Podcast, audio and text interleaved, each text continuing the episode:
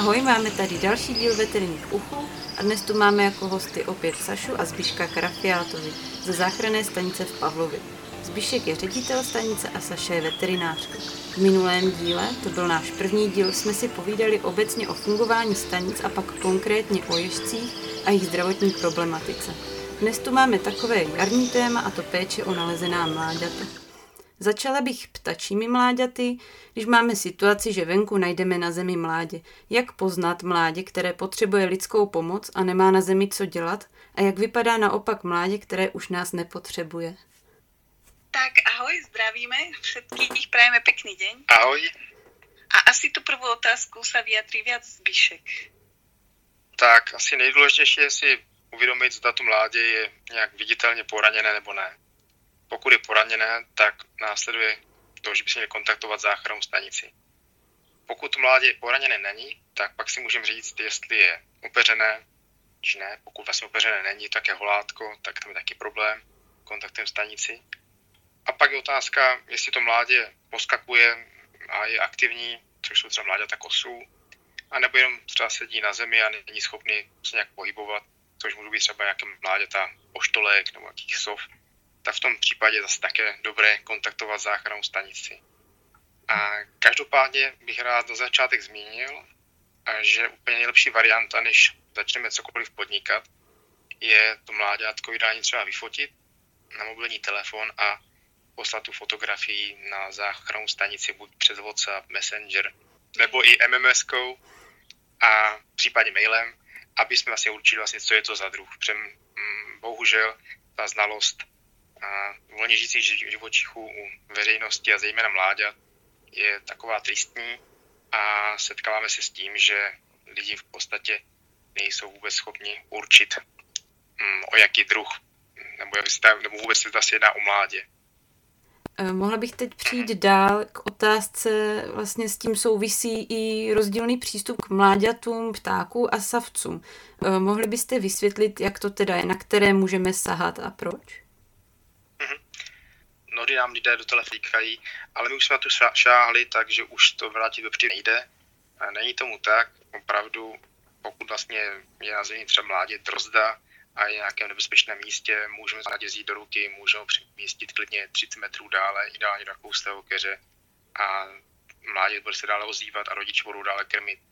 A tam je mm, výhoda v tom, že ty ptáci mají horší čich, to znamená, že vlastně vůbec necítí, že ten člověk se dotknul a v podstatě jim to ani nijak nevadí. A jiná situace je u mláďat savců, kde samozřejmě ten dotyk um, ta matka vlastně vycítí a pokud to bude nějaká mladá matka, případně nějaká neskušená, tak může vlastně to mládě opustit. To se jedná třeba u mláďat zajíců, mláďat srn, případně vidry.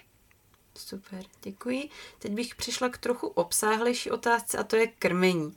Čím je ideální bezpečně nakrmit? No, předtím, než se začne krmit, bych opravdu doporučoval do té záchranné stanice dovolat, se dovolat a dohodnout se s nimi, čím chcete to mládě krmit. Protože máme problémy s tím, že opravdu mm, lidé toho doma moc nemají a spou prostě ty mláďátka líkem, co mají v ledničce, nebo prostě nepoznají, že to je mizožravec a spou to nějakým rohlíkem nebo nějaké semínka má před sebou nasypáno, nasypáno to mládě a to samozřejmě špatně. Takže tady opravdu potom vlastně postupovat s, mm, se záchranou stanicí ve spolupráci a tam se vlastně postupuje podle toho, co je to za druh, jestli to prostě bude hmyzožravý jedinec, tak samozřejmě ideální je třeba hmyz, to znamená mouční červy, ale pokud třeba nejsou mouční červy, tak my třeba doporučujeme si jak kuřecí srdíčko, které má spousta lidí má v ledničce, nebo například vajíčko vařené na tvrdo. A co je takový častý omyl a hodně lidí to používají, tak že si myslí, že všichni ptáci mají rádi žížaly a spou nám do všech mláďat, ať jsou to zrnožravci nebo dravci. A nám prostě dávají, mm, že nachytají nějaké žížaly pod kamenem a ty do těch mláďat prostě nějak dostanou. To není úplně jak správně, ta žížala spustí tak, takový slis ze sebe a v podstatě to mládě na to může i uhynout, že se podstatě nestráví tu žížalu a to jsou takové právě že různé věci, které nám potom stěžují tu záchranu. Takže opravdu tedy na začátek bych podotknul to, že než mile já začnu něčím mládě krmit, je potřeba se do té záchranné stanice dovolat. Mm, jak jsme zmínili minule, existuje portál www.zvířevnouzi.cz, tam si najdu, pod kterou záchrannou stanici spadám a na ten kontakt se snažím dovolat. Pokud to nejde, tak zkusím zavolat do nejbližší záchranné stanice jiné, která mi může poradit. Mm-hmm. A... No a je nějaká pomůcka, jak můžeme uh, zhruba rozpoznat uh, mládě ptáka hmyzožravého od semenožravého? Mm, tak nejlépe je to vidět na zobáku. Zrnožraví ptáci mají od malička ten zobák docela hodně široký, zatímco ty hmyzožravci mají ten zobák úzký, šídlovitý. No, to se asi můžeme odrazit, ale je potřeba dbát na to, že i ty zrnožraví ptáci, jako třeba i vrabci, krmí mláďata podílem eh, mizí potravy, protože ty mláďata potřebují velké množství bílkovin, aby narostly. Takže u nás dostávají speciální kašičky a takové směsi, které vlastně těch vyrostou, ale pokud vlastně bychom potřebovali, no, když radím veřejnosti, čím by měla to mládě nakrmit takovou první pomoc, tak u spoustu druhů se nám osvědčují kuřecí srdíčka. Je to prostě čistá bílkovina, dá se s tím nakrmit mláděta poštolky, mláděta kosa, drozda, mláděta síkorek, v podstatě všech takových těch primárních mizožravců.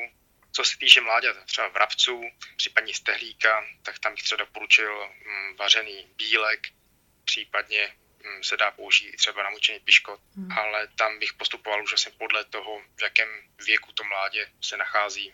Zda je to opravdu čerstvé hládko, nebo zda už je to mládí, které je třeba už opeřené. Už si to tady zmiňoval, čím teda rozhodně nekrmit, protože určitě na internetu vždycky nenajdeme úplně pravdivé informace. Hmm ty žížaly bych opravdu nedoporučoval. Žížaly prostě žere pouze kost, drost, tím to chutná, ale u, ostatních jsou s tím problémy. Co se dá třeba využít, tak jsou i třeba kočičí granule, pro koťata ideálně, mm, jsou uměně kvalitní a když se vlastně rozmočí, tak s tím se dá vlastně taky nakrmit mládě, například vrabce, případně kavky, straky, i třeba toho kosa. To je taky poměrně jakože dostupné a řekl bych vhodné krmení. Tak tohle vlastně většinou radíme my, mm-hmm. když se mhm. k nám lidi dovolají. Může se stát, že třeba tu mládě nalezli a v 9, v 10 hodin večer a je sláble, ve stanici už nikdo není, tak vlastně přežil do rána, tak tady mm, tyto rady vlastně jsou k tomu vhodné. Na druhou stranu nedoporučuji si mláďátka nechávat doma, s tím se setkáváme velice často a velice často nám ty lidi pak volají, když to mládě už vlastně na pokraji sil.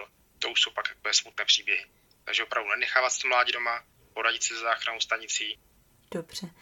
Tak a když se teda domluví ten daný člověk se záchranou stanicí, čím krmit a než si třeba vyzvedne ta stanice to mládě, jak často se mají ptáčata dokrmovat? A je potřeba nějaká péče při a pokrmení jako u mláďat savců? Říškou ptáčat nemasírujeme, v podstatě mm, většina ptáčat, jako jsou třeba právě mláďata kosu a drozdů, tak vlastně pokrmení se vyprazňují. To hovínko v podstatě v takovém balu, který se dá poměrně jednoduše sebrat z toho hnízda, to doporučuji s vzít, protože pokud vlastně bychom tam ten trus v podstatě nechali, tak by mohl potom znečistit peří a, a to by vlastně mu nebylo úplně dobrý pro to mládě na jeho startovní čáře. A co se týče krmení, tak um, výhoda u těch ptáků je to, že se nemusí krmit přes noc, že opravdu přes noc vydrží, ale musí se krmit vlastně jinak během celého dne v poměrně krátkých intervalech. Ideálně samozřejmě krmit to během třeba 20 minut po malých dávkách. Pokud už ale nejsme schopni tohle zajistit, tak stačí třeba i hodinový rozestup, ale v tom případě dát tomu mláděti potravy tolik, kolik si řekne. Pokud otvírá zobáček a má vlastně chuť přímo potravu, tak mu můžu dát vlastně mm, důležité je to u těch mláďat je udržovat v teple, protože pokud bys vlastně mm, je nezahřívali, tak to mládě může prochladnout, ten celý zažívací se v podstatě zastaví a, a mají potom problém se v podstatě rozehřát a začít přijat potravu, aby, aby začali fungovat. Mnohdy třeba ty lidi mm, dají tomu ptáčeti nějaký namačkaný rohlík nebo prostě nějaké zbytky z nějakého pečiva a tam bych se bál toho, aby tam prostě nebyla sůl, protože opravdu nějaké jedno větší zrníčko soli, když to by to mládě sežralo, tak je to pro něj v podstatě jed a už by mládě ten někdo nic neudělal, to mládě by poměrně krátkodobě uhynulo. A teďka spíš pro zajímavost, jsou nějaké druhy ptáků, u kterých mláďata vyžadují speciální krmení, mimo výše zmíněné? Ano, takže problematičtí jsou zejména měkozobí a to mláďata čerstvě po vyklubání, tak to mláďata potřebují takzvané holubí mléko a to se v domácích podmínkách velice těžko nahrazuje. Potom třeba rorísy, tak my třeba krmíme, snažíme se jim dostávat do něch cvrčky, moučen červy ale například i kuřecí srdíčka dostat třeba nějakou pestrou směs tady toho, aby prosperovali. Co se týče dravých ptáků, tak samozřejmě tak my se snažíme do nich dostávat co nejvíc největší podíl v té potravě myší a to z toho důvodu, že ty draví ptáci vlastně potřebují začít naučit se dělat vývršky a za druhé oni k tomu růstu potřebují velké množství vápníků a ty mláďata téměř všechny kosti, co se do nich dostanou, tak stráví. Mm-hmm. To znamená, pokud by, a to se nám taky už stane, že se k nám třeba dostane mládí poštolky, které mají lidé doma delší dobu, dostává to třeba dietu nějaké kuřecí maso, tak potom vlastně je vidět na tom mláděti jeho peří, které roste takzvané hladové pruhy a to je vlastně způsobeno tím, že bylo vlastně nevhodně krmeno a ty mláďata můžou mít potom problém s tím, že mají vlastně nějaké velice křehké kosti nebo si dostávají nějakou křivici. Takže tam bych právě z toho důvodu nenechával mláďata dlouhou lidí a opravdu ideálně do 24 hodin je dostat do záchranné stanice, aby došli vás přešli už opravdu na potravu, na které můžou zdárně vyrůst. Čo sa týka tej neznalosti ľudí, tak uh, býva to problém, keď si ho nechajú viac dní u seba doma a krmia ho nesprávne, ako už hovoril o tom hladovom perí, prípadne o deformitách kostí a pamätám si konkrétny prípad, kedy chlapec malý, neviem, do 10 rokov našiel niekde v lese puštíka a, a, a bol to zároveň rybár a krmil ho doma proste rybami. Rodičom o tom nepovedal, pretože si ho chcel nechať, bál sa, že mu ho zoberú, že mu to nedovolia a ten puštík, keď sa k nám dostal, tak bol fakt kachektický, slabý, apatický a toto je proste fakt tiež jeden, jeden z ďalších faktorov, ktorý ohrozuje tie zvieratá a nie je to úplne raritné. No. Ještě tomu klukovi já vím, že ten chlapec, co teda toho puštíka měl někde v kotelně zavřené vezmě na, na uhlí krabici. A myslím si právě, že ani moc ta ryb do něj nedostal, že opravdu to mládě tam vlastně při pár dní posedělo, hladovělo a teprve potom, když vlastně už neměl sílu, tak, tak se přiznal rodičům a puštík nám putoval. Hmm. A když se vám podaří vypiplat úplná mláďátka, jak pak probíhá přechod na normální potravu? Zvládají to sami, nebo je třeba jim pomoct a naučit je to?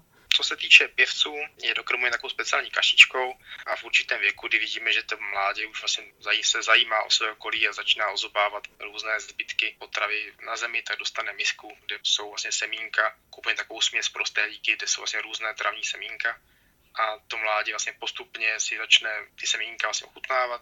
My následně snižujeme tu dávku, kterou si dostává přímo do zobáčku a mládě vlastně postupně přechází na tuhou potravu, pak vlastně je potřeba dát do nějaké větší voliérky, aby ještě nabrali trochu kondici, rozlítali se a pak když vidíme, že opravdu bez problémů přijímají tu potravu, lítají krásně, tak se můžou vypustit. U těch ptáků je výhoda to, zejména u těch pěvců, že tam není nějaký imprinting a v podstatě ptáci se nenavazují na člověka.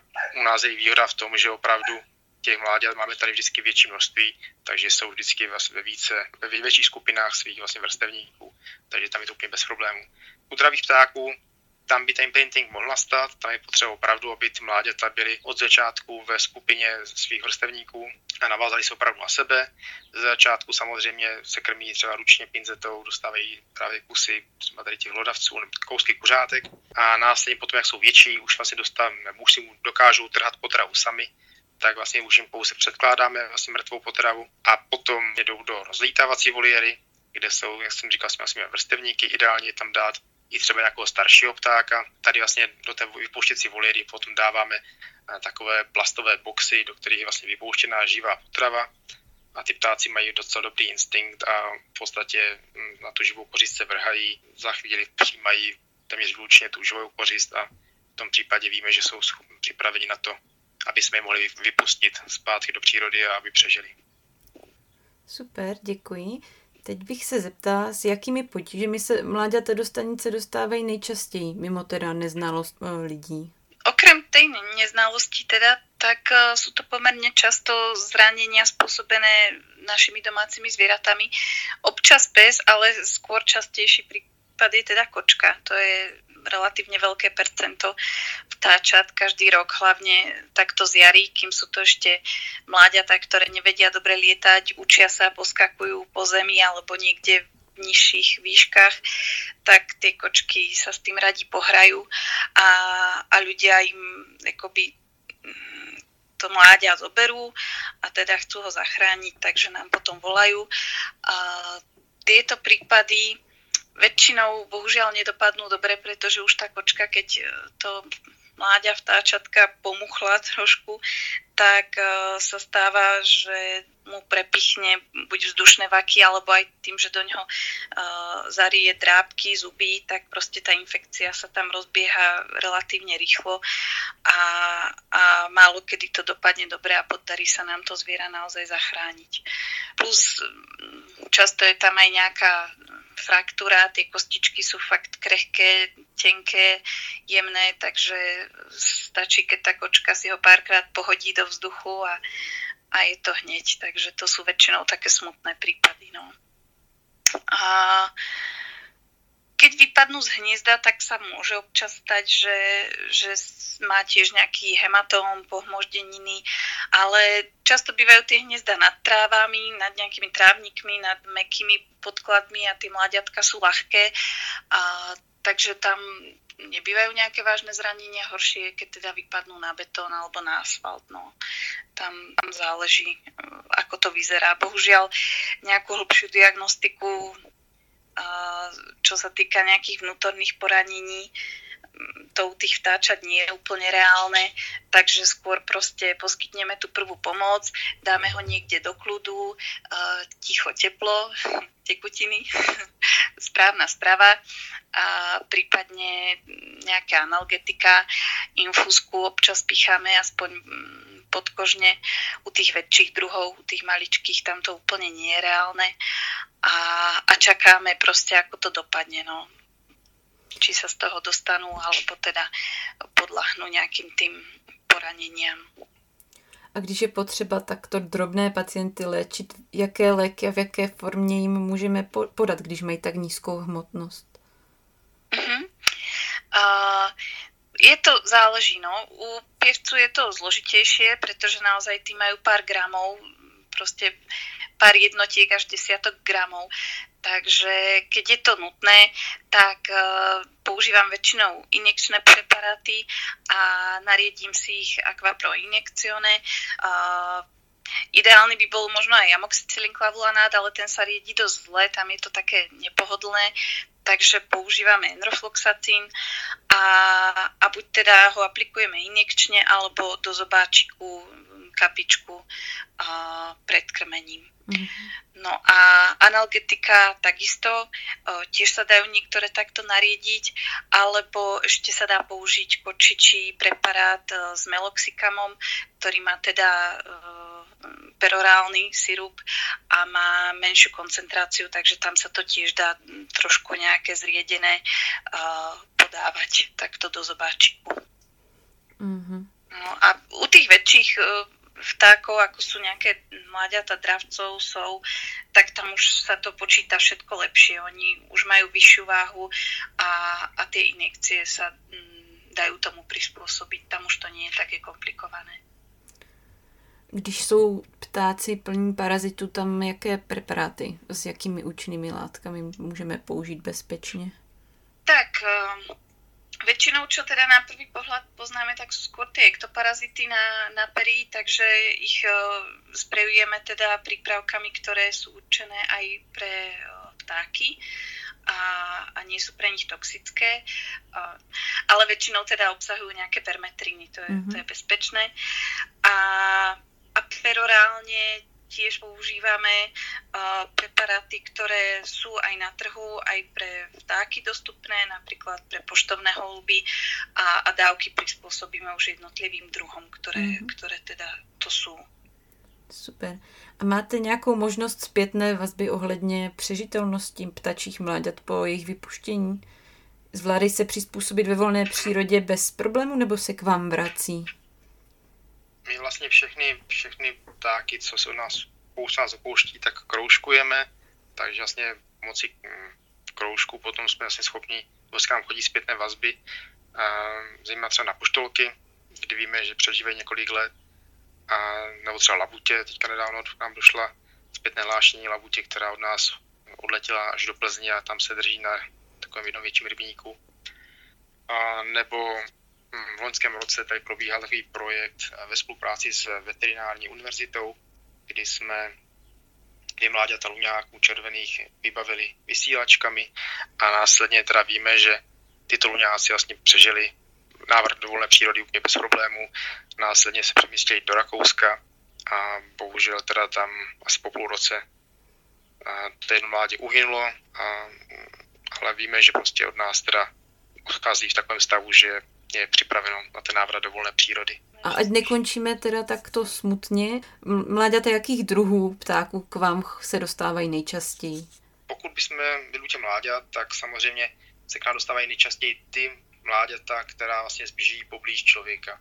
To znamená, asi bych řekl, že jedny z nejčastějších jsou zejména třeba mláďata kosů, mláďata poštolek, mláďata vlaštovek a jiřiček, mláďata rorísů, hrdliček, holubů hřivnáčů, ale dostávají se k nám i lesní sovy, aktuálně u nás máme mládě víra velkého, čekáme v nejbližších dnech, že začnou chodit mláďata puštíků obecných, aktuálně máme ještě mláďata kachny divoké, ještě pak vlastně chodí mláďata samozřejmě vrabců, stehlíků, konopek, tady těchto ptáků, kteří žijí na těch zahradách a které teda nosí domů hodně teda ty kočky. Teď bych přišla k těm savčím mláďatům. Mláďata, jakých druhů savců se do stanice dostávají nejčastěji? Pokud by se mělo jednat na počet, tak to budou určitě mláďata ješků. Těch, těch chodí opravdu velké množství a chodí v podstatě celý podzim. A mimo ty ješky k nám, řekl bych, druhé nejpočetní zastoupené mláděta savců jsou mláděta veverek. Ty chodí vlastně v těchto jarních měsících, ale můžou úplně přijít i během měsíce ještě srpna. A následně mláďata zajíců a potom bych řekl mláďata srn. Mm-hmm. Případně mláďata vider, kůn, lišek. A z jakých důvodů se nejčastěji dostávají do stanice? Je to zase kvůli neznalosti nebo častěji kvůli zranění? Jak, jaké riziko představuje třeba zemědělská činnost versus lidská nevědomost? Mm, ta zemědělská činnost je taková, je tak devastující, bych řekl, že v podstatě mláděta se u té zemědělské činnosti k nám ani nedostávají, že ty v podstatě uhynou už na tom poli. Ale k nám třeba co se týče zajíců, tak největší procento těch zajíčků, co se k nám dostane, je v tom případě, že ho přinese domů kočka. Tam je teda bohužel to poměrně náročné na to, aby ten zajíček to zvládl. Odchov zajíců bych řekl, že je jeden z nejtěžších, teda ten, ten nám dává velice zabrat. Co se týče třeba veverek, tak tam jsou to velice často pokácené stromy v jarním období, případně spadlé hnízdo, nebo hm, že třeba tu matku chytila kočka, kuna nebo přijelo auto, tak to mládě to nás již osiří, tak vlastně lezou z toho hnízda ven, padají na zem, pískají, tak se k nám dostaví teda nejčastěji. Co se týče mláděta srn, tak třeba v loňském případě jsme měli mláděta srn, které, kterým teda auto srazilo matku, ty mláděta asi byly u té matky, takže, takže asi pak byly odchyceny a dopraveny k nám do stanice.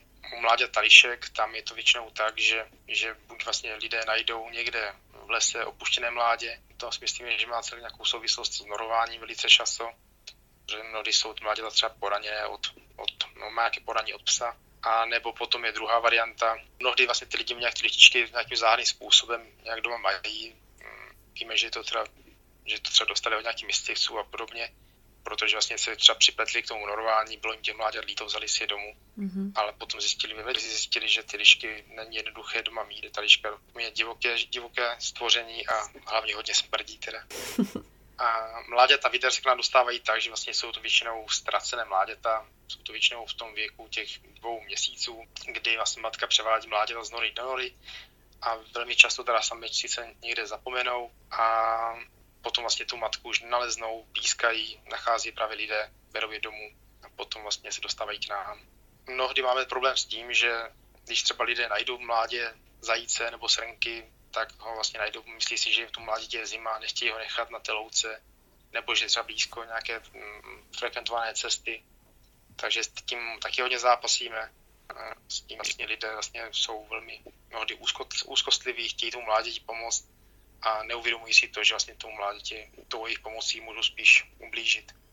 Takže tady taky bych apeloval na to, že pokud vlastně u těch savců ještě bych to bylo o to zvlášť, aby se té stanice dovolali, aby se sporadili s tou stanicí, jak postupovat, protože mm, třeba u těch srn je mm, návrat do volné přírody téměř, ne, téměř nemožný a ty mláďata srn, které my vychováme, tak pak v podstatě jdou mm, do obor, protože jsou vlastně tak navyklá na člověka, tak ochočená, že, že do volné přírody pustit již nelze.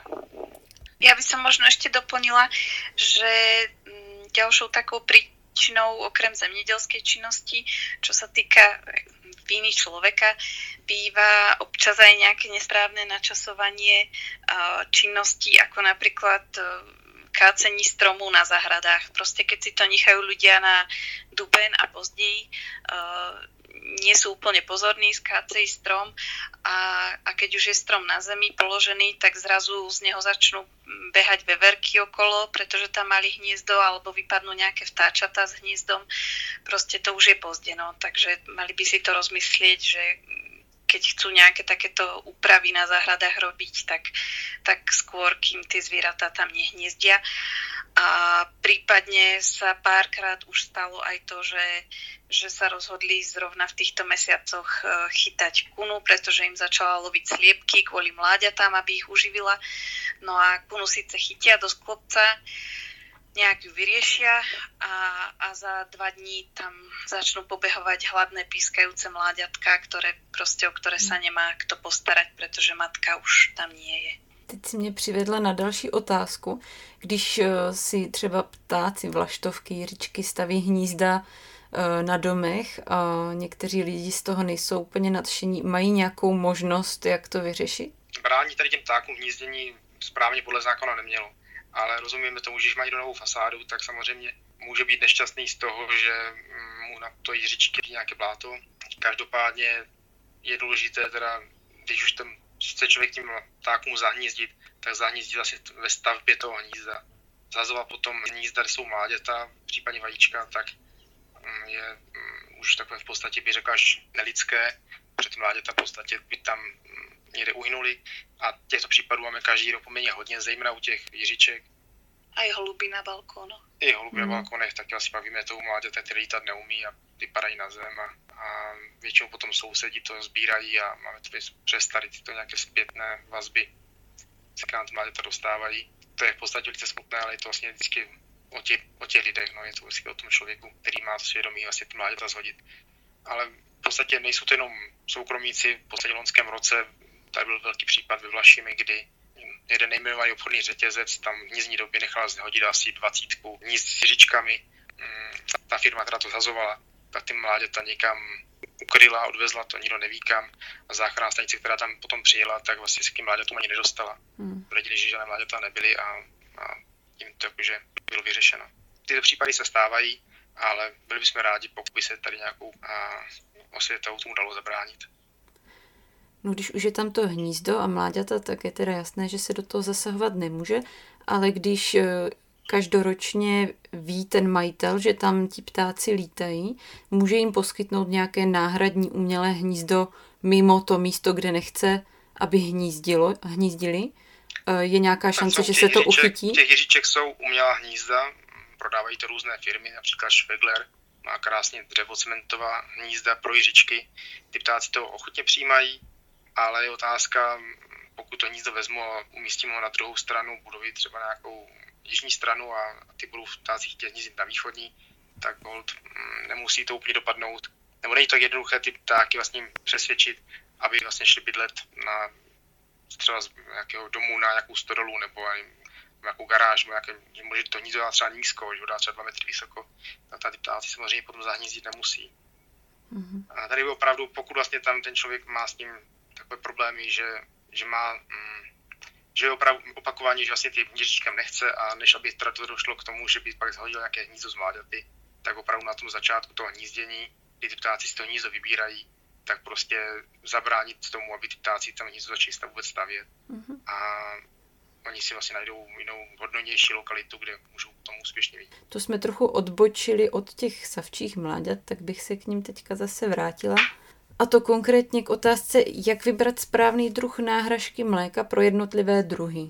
Tak uh, určite každá záchranná stanica bude mať nejaké svoje iné overené uh, druhy mliek pre jednotlivé druhy zvierat. A aj my niekedy uh, skúšame, že jeden rok vyskúšame nejaký druh, úplne s tým nie sme spokojní, tak uh, sa poradíme s nejakými kolegami a vyskúšame niečo, čo nám doporučia oni Takže, uh, ale najčastejšie, keď to môžem tak všeobecne nejak povedať, tak e, u veverek používame buď esbilak, čo je teda mlieko dovážané zo zahraničia, alebo Tatra mlieko, 7,5% riedené jedna k jednej s vodou. Nie je to sladené, oni sú viacej druhý Tatra mliek aj s iným percentom tuku, je myslím aj 9% a nejaké s cukrom a podobne, takže tie nie. 7,5% a nesladené. A viem o tom, že, že jedna záchranná stanica úspešne odchováva vereky aj na uh, Royal Canin Convalescence diete pre, pre zvieratá, pre psy, pre kočky, ktoré sú v rekonvalescencii. Je to taký biely prášok, mieša sa s vodou a tiež z toho vznikne kašička, takže aj na tom sa dajú odchovať e, malé veverky. A čo sa týka tej frekvencie, tak uh, záleží aj na veku. U tých najmenších začíname naozaj relatívne častom častou frekvenciou, kľudne každé 2-3 hodinky a potom, keď už sú väčšie, tak sa dá postupne uh, predlžovať ten interval na 4, 5, 6 hodín, prípadne keď už sú aj same schopné nejak sa prikrmovať tuhou stravou. Ten objem, ktorým dávame, tak tiež záleží od veku a od veľkosti a u tých najmenších začíname od pár, to je 0,1 treba z mililitru a potom už tie veľké sú schopné vypiť naraz v jednej dávke aj 2 ml. U zajícov zajíc sa krmí teda len dvakrát denne, to je rozdiel proti tým mm, ostatným mláďatkám. A na začiatku tiež začíname s dávkou pár mililitrov a tým zajacom, ale väčšinou to mlieko veľmi chutí a potom časom, keď už sú väčší, sú schopní vysosnúť striekačku 20 ml a, a ešte sa dívajú, že či nedostanú pridané. A používame tam buď od Royalu tiež mlieko pre šteniata, dá sa použiť aj pre koťata, prípadne aj ten esbilák. A keď sa nám nezdá, že, že nie je úplne pekná stolica, tak k tomu pridávame ešte probiotika. Potom asi srnky. Srnky teraz už začnú niekedy chodiť, väčšinou od toho kvietna, od začiatku kvietna už začnú prvé srnčatá k nám chodiť. A, takže u nich máme najlepšiu skúsenosť e, s mliekom pro jehňata, sušeným. A, konkrétne teda telfidie acid používame. Jeden rok sme vyskúšali aj mlieko špeciálne pre uh, zvieř, tak aj, aj na tom sa dali odchovať. A Tiež do neho pridávame probiotika, hlavne zo začiatku v tých prvých dňoch. A u tých srniek je to niekedy dosť zložité, hlavne zo začiatku. A keď nechcú piť, tak, tak sú veľké bojovníčky.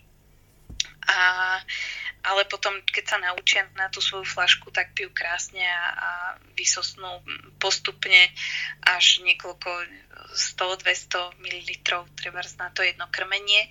A krmíme ich tiež každé 3-4 hodinky a viem, že alternatívne, kto má tú možnosť, tak sa dá použiť s úspechom aj mlieko od kozy, nejaké čerstvé kozie mlieko.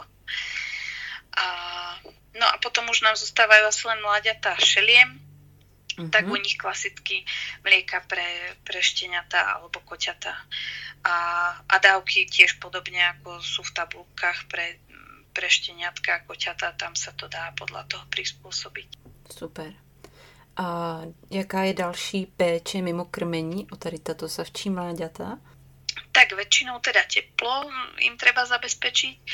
Používame výhrevné dečky. Ideálne sú také, ktoré nemajú poistky a nevypnú sa po dvoch hodinách a nemusíme to stále chodiť reštartovať. A po každom krmení teda masírujeme brúško, aby sa vyprázdnili, aby sme podporili teda um, mikcie a, a vylučovanie trusu.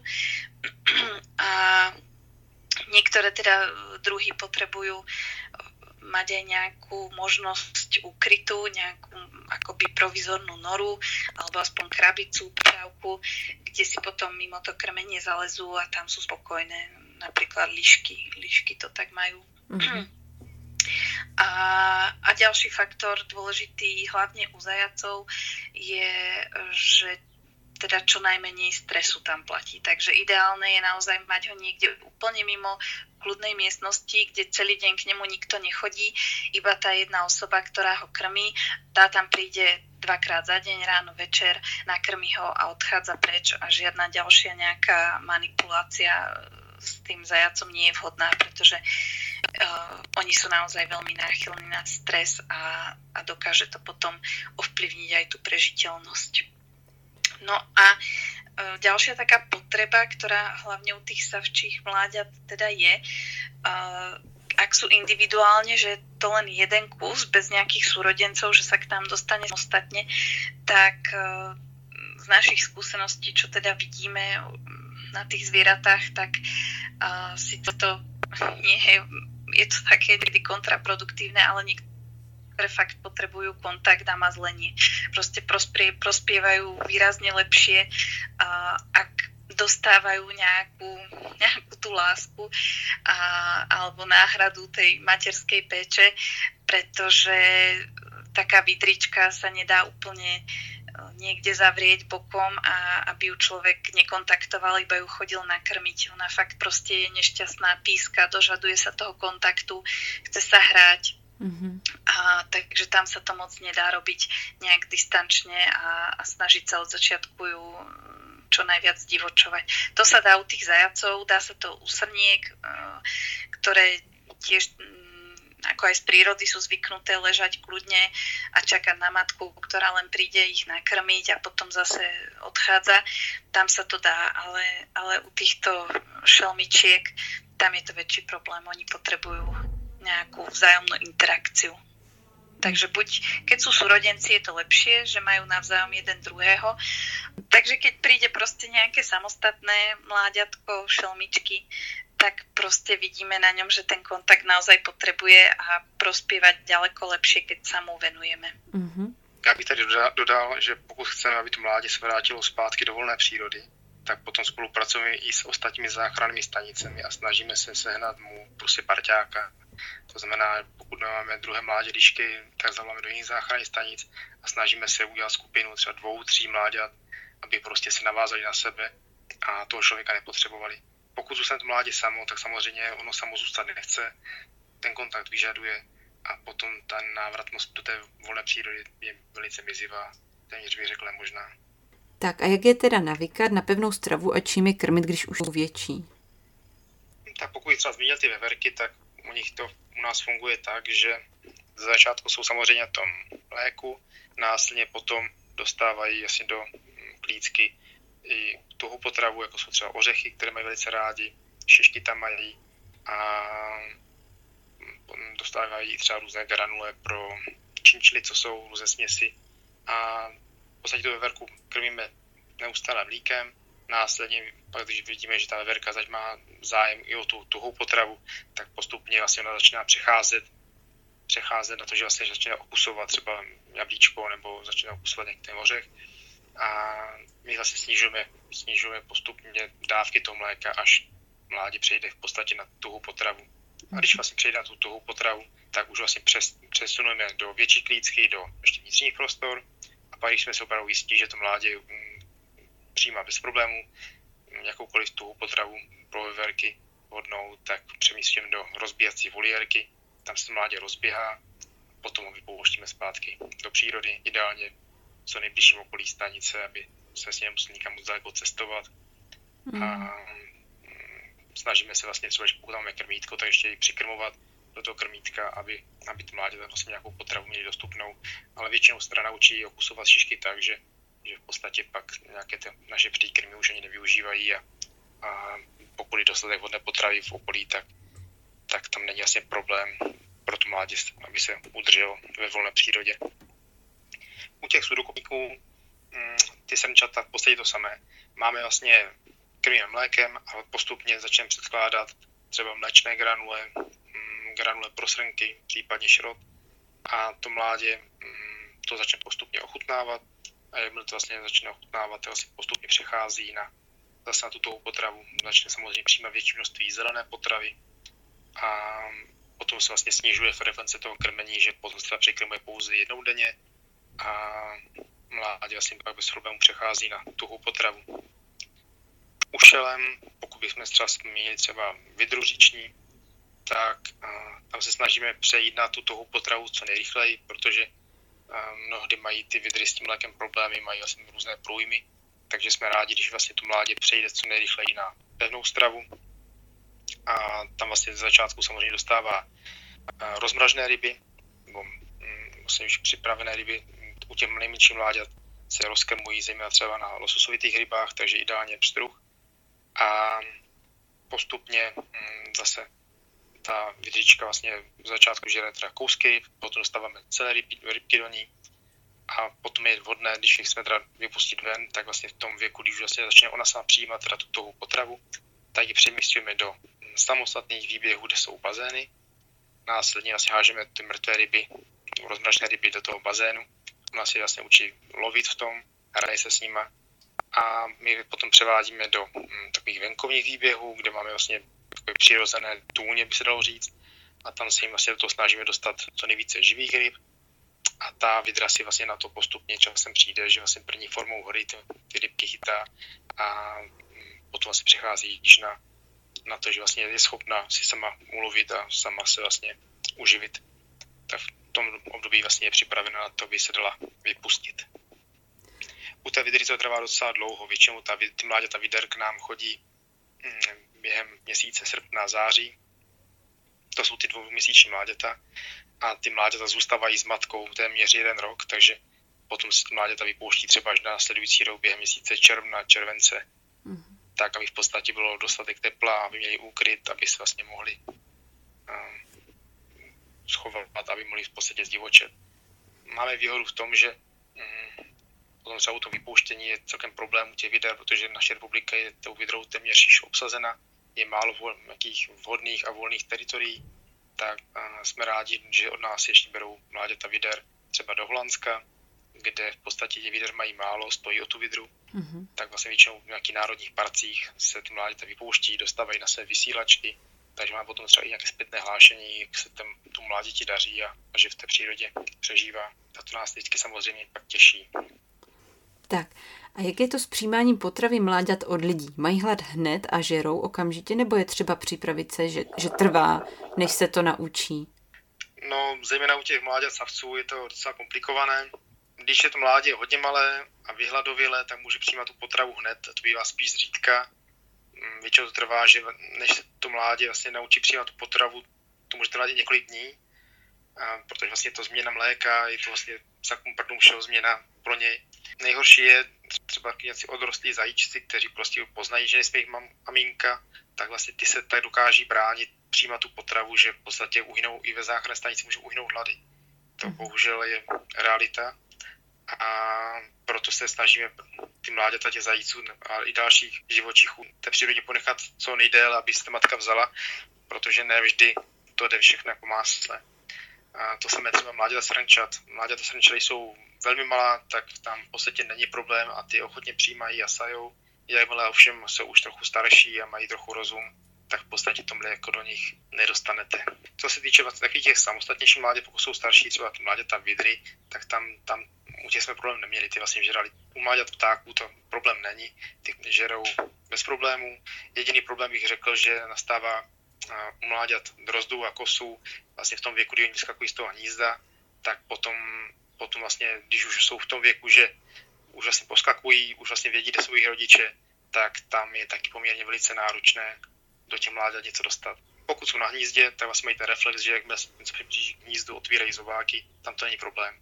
Zajímavé je to třeba u mláďat rolísů, tam někteří rolísi přijímají potravu velice ochotně a ty by vám zblajzli celý prst. Některé mláďata jsou ovšem zarputilé a ty prostě potravu přijmou nechtějí. Dospělí rolísi, to je kapitola sama pro sebe, ty v podstatě ten zobák neotevřou dobrovolně nikdy, tam si to opravdu kamí násilím a, a je to docela náročné. Mm, u jiných ptáků, jako jsou třeba poštolky, káňata, tak tam ten problém není. Že tam v podstatě, když jsou malé, malí tito dravci, tak otvírají zobák bez problému. Následně, když už jsou větší a ten zobák by neotevřeli, tak mm, přijímají předkládanou potravu na zemi.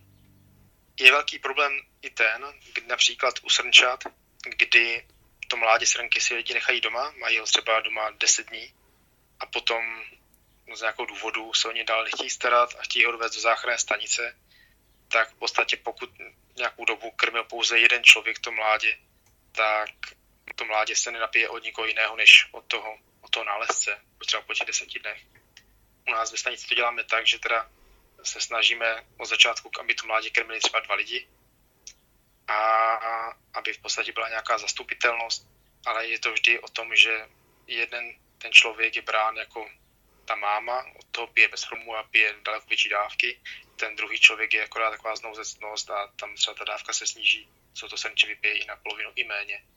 Takže mm, v podstatě nechat si to srnče doma je obrovský závazek, když pominem to, že to teda samozřejmě protiprávní.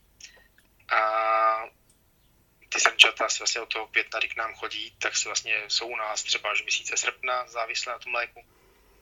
A ten člověk opravdu musí každý den, několikrát denně prostě krmit ideálně ten samý člověk ve stejných intervalech. Mnohdy ty lidi zprávě to zvířátko si chtějí doma nechat, chtějí se vlastně, přesně to líbí, je to krásné mláďátko, ale mnohdy si neuvědomují, jaký je to závazek a jaká je budoucnost mláďat, takto odchovaných lidmi? Můžou se později vypustit zpět do přírody? Když odrostou v lidské péči, není pak riziko, že v dospělosti nebudou mít z lidí strach a budou vůči lidem třeba agresivní?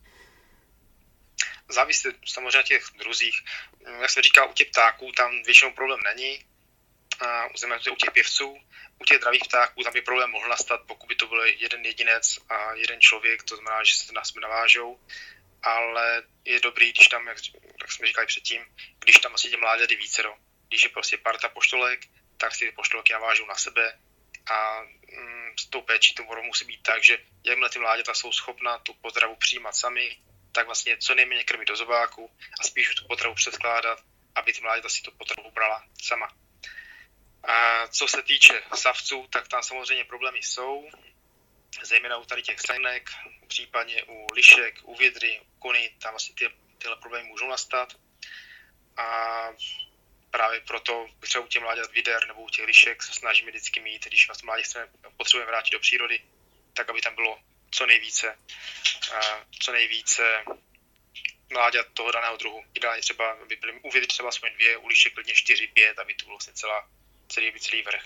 Mm-hmm co třeba problém s návratem do přírody nemá, tak je třeba veverka. Veverka v podstatě z začátku je krotká, pak když se dá do té rozbíjací voliérky, tak tam poměrně dobře zdivočí a dá se vypustit. A i pokud by v podstatě nebyla úplně divoká, tak ta veverka v té volné přírodě mm, s tím nemá až tak velký problém. Mm, snažíme se veverky vypouštět na ty místa, kde chodí co nejméně lidí. A jakmile to zvíře změní prostředí a je v tom venkovním prostředí, tak pak ještě mm, poměrně rychle zdivočí. Co se týče třeba kuny, kuny skalní, tak tam je třeba taky ten problém, že to mládě potřebuje ze začátku um, nějakou, nějaký kontakt, nechce vlastně zůstat samo, ale je vlastně dobré, vlastně, aby se to mládě naučilo brzy lovit. A máme kolegyni, která je na to specialistka, která v podstatě s tím mládětem bere potom následně k sobě, s těm mládětem vlastně chodí mm, do přírody, zůstávat na třeba i přes noc, a následně staví takový nějaký mm, provizorní úkryt, kde vlastně mládě tak krmí a to mládě se vlastně postupně osamostatňuje mm, někde vlastně v lese a máme s tím docela dobré zkušenosti, že mm, pak vlastně následně ta potrava přestává mizet, mládě se tam vlastně objevuje a už je vlastně ostražitější a u těch to zvířat vlastně pak krásně vidět, že třeba tomu svému pečovateli, tak vlastně jak to zvíře nějaký vztah má, ale třeba ostatní lidi se pak následně už bojí. Takže tam to jde. A největší problém jsou třeba samozřejmě mladí srnci. Tam je vlastně problém ten, že ten srnec potom, i když je třeba jich více, tam mnohdy si vlastně vybuduje takový takzvaný imprint, to znamená bere člověka jako partnera, ale samozřejmě bere jako soupeře a srnec následně věří, může být poměrně hodně agresivní vůči člověku a může v podstatě i zabít, v podstatě pokud mu parušky přetne stehní tepnu, tak, hmm. tak to může být velice vážný problém, a který nemusí dopadnout dobře. Takže tyto srnčata se dávají do obor, ale pokud jsou vlastně tam i tam nějak extra agresivní, tak si neděláme na nějaké naděje, že tam nějak dlouhodobě přežívají. A předchází nějaká speciální příprava u některých druhů předtím, než se vypustí? Ano, u dravých ptáků a sov předtím, než mláďata se od nás dostanou ven, tak musí prokázat to, že jsou schopni vlastně ulovit si myš, že ji dokáží pozřít, že v podstatě dokáží fungovat samostatně, že nejsou závislé pouze na, na, na, před, na předkládané mrtvé potravě. A v tom případě asi tyto všichni ptáci jdou do rozlítavací voliéry, kde mm, mají vlastně možnost se, se proletět, mají možnost vlastně tam mm, právě lovit předkládanou živou potravu a teprve potom jsou vypouštěni zpátky do volné přírody. Mm-hmm. To jsme třeba u těch vider, ty, mm, my ty vidry vlastně vidíme do volné přírody jen tehdy, když víme, že ta vidra je schopná si vyhrabat třeba svoji vlastní noru, mm, že je schopná si ulovit živou rybu, protože bez toho v podstatě by to nemělo žádný smysl. Mm-hmm. A co se týče třeba mláďat zajíců, tak ty se vlastně vypouští v době, kdy vlastně jsou už schopná plně přijímat zelenou potravu. Ty se snažíme taky vlastně vypouštět ideálně do míst, kde třeba chodí co nejméně lidí se psem, kde vlastně nějaká, je nějaká louka, která není úplně intenzivně sekaná a aby ten zajíc měl nějakou šanci se vlastně ještě zdivočit, ještě nabrat síly a ještě se zeptám, které druhy jsou náročné na odchování v lidských podmínkách a je u nich vysoká úmrtnost, nebo naopak zvládají podmínky v lidském prostředí dobře? Tak uh, relatívne dobré skúsenosti máme s veverkami. Ten odchov nie je nejak uh, náročný až teda na tú peči, že naozaj každých pár hodín sa musia krmiť, masírovať, byť v teple a tak, ale, ale nie sú nejaké stresové a aj keď sú čiastočne ochočené, tak potom keď ich dáme do väčšej, najskôr dávame teda do také jedky, kde začnú sami zháňať potravu, dávame im tam už aj nejakú tuhu, oriešky, nemyslí premočatá, vetvičky, zelené, jablčka, presní dávky a takúto nejakú tuhú stravu a už v tej kleci postupne, ak sa tam začnú rozbehávať a rozkúkávať, tak uh, už začnú byť také divokejšie, že sa nedajú úplne ľahko chytiť do ruky. No a potom odtiaľ idú ešte do väčšej volierky, kde, kde už je to fakt prostredie, kde sa pripravia na to vypustenie do voľnej prírody. A tam v podstate zdivočia tak, že naozaj keď tam potom vojdeme, tak málo ktorá sa už nechá úplne pohľadkať, chytí do ruky alebo vyloženie vyhľadá, že, že skočí na rameno tomu človeku.